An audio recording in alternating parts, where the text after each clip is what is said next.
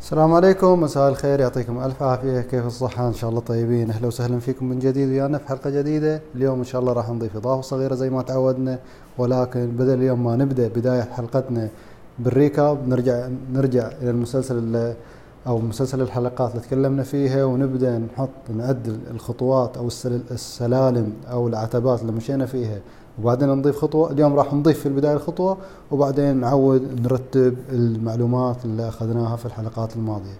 فاليوم أهمية الحلقة هذه تكمن في نقطة واحدة. كيف أنت كيف إنك تسحب الجمهور إليك؟ كيف to draw their attention يعني كيف إن أنت تجذب انتباههم إليك في لحظات؟ لأن عندك أنت تقريبا أقل من نص دقيقة إلى دقيقة حتى تكسب انتباه المتلقي أو الجمهور ويقرر هذا الشخص اللي قاعد يستمع لك يواصل يستمع لك أو ما يستمع لك فأنت كمدرب أو كببليك سبيكر لازم يكون عندك هذه المهارة. كيف تقدر تجذب انتباه؟ يسموه بعض الأحيان الهوك. كيف تقدر تجذب انتباه المتلقي أو المستمع؟ طبعا عندنا في أحد التصنيفات نوعين من المستمعين. فأنت تلعب في التدريب أربعة محاور أو أربعة أدوار رئيسية. اليوم إحنا في هذا المحور في هذا المركز الرئيسي أو المحور الرئيسي محور ال motivator كيف إن أنت تقدر تجذب انتباه الجمهور. طبعا كده بشكل سريع أنت تلعب دور أحيانا ال motivator motivator هذا أو المحفز كيف تشد انتباه الناس؟ هذا الدور الأول. هذا أهميته.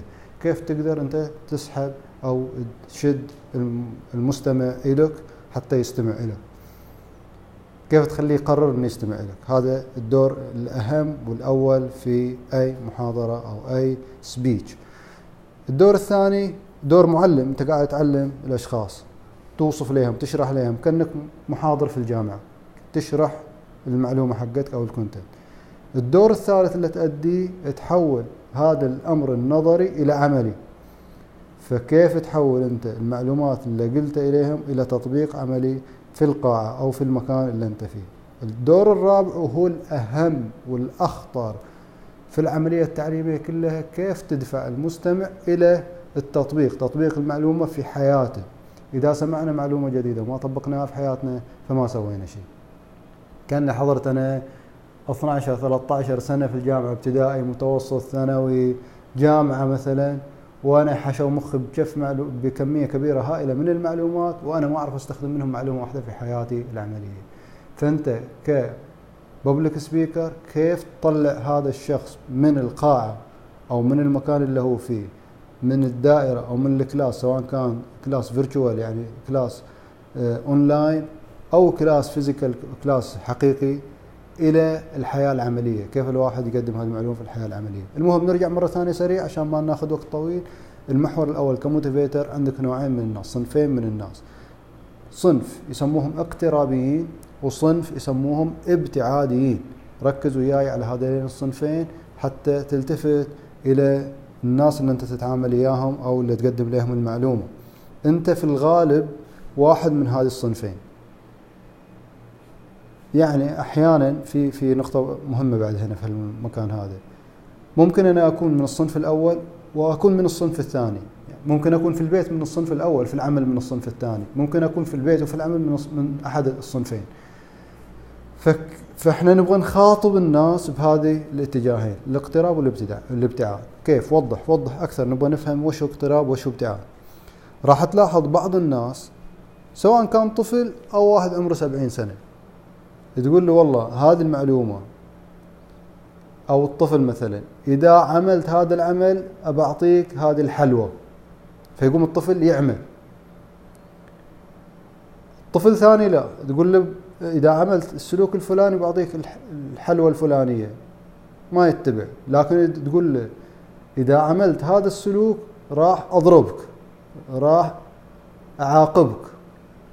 ففي صنف يحب يعرف الثواب البنفت النتائج الإيجابية من التعلم مثلا أو من السلوك الفلاني. في عندك صنف آخر من الناس يبغى يعرف العواقب الوخيمة إذا ما تعلم المعلومة. إحنا الآن نتكلم عن الببليك سبيكينج لو ما اتقنت أنا هذه المهارة إن أنا خاطب الصنفين من الناس السلبي فيها إن أنا جزء من هذه الناس راح يسمعني في جزء 50% على الأقل راح يغادر على طول يتركني. ليش؟ لأن أنا ما خاطبته أنا خاطبت صنف ثاني من الناس. فهنا تكمن أهمية هذه المعلومة.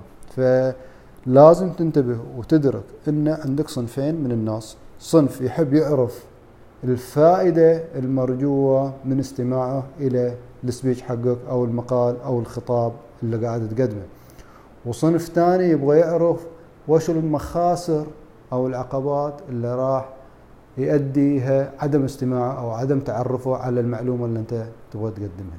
إن شاء الله تكون هذه النقطة واضحة. ما أبغى أكثر عليك أكثر من كده.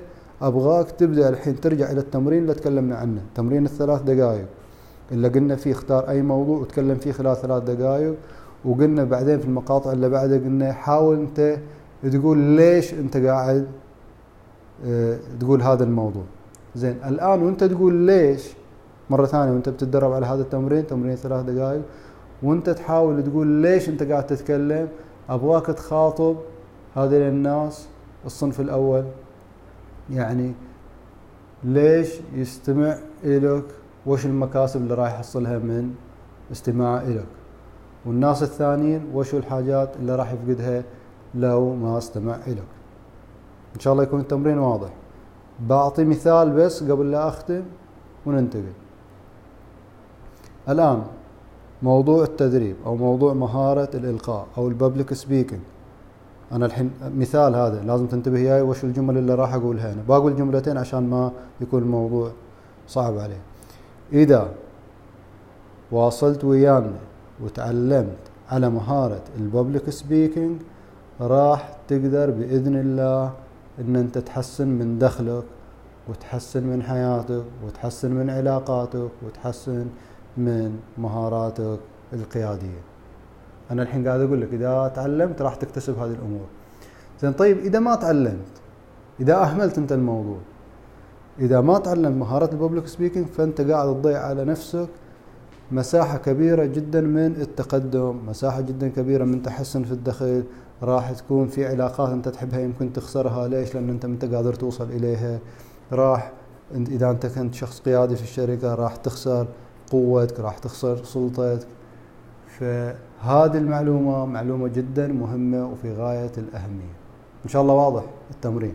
شوف أنا كيف الحين قدمت لك باتجاه الاقتراب وقدمت لك بالابتعاد أو بالثواب وبالعقاب. إذا تعلمت إيش بيصير لك إذا ما تعلمت إيش بيصير لك.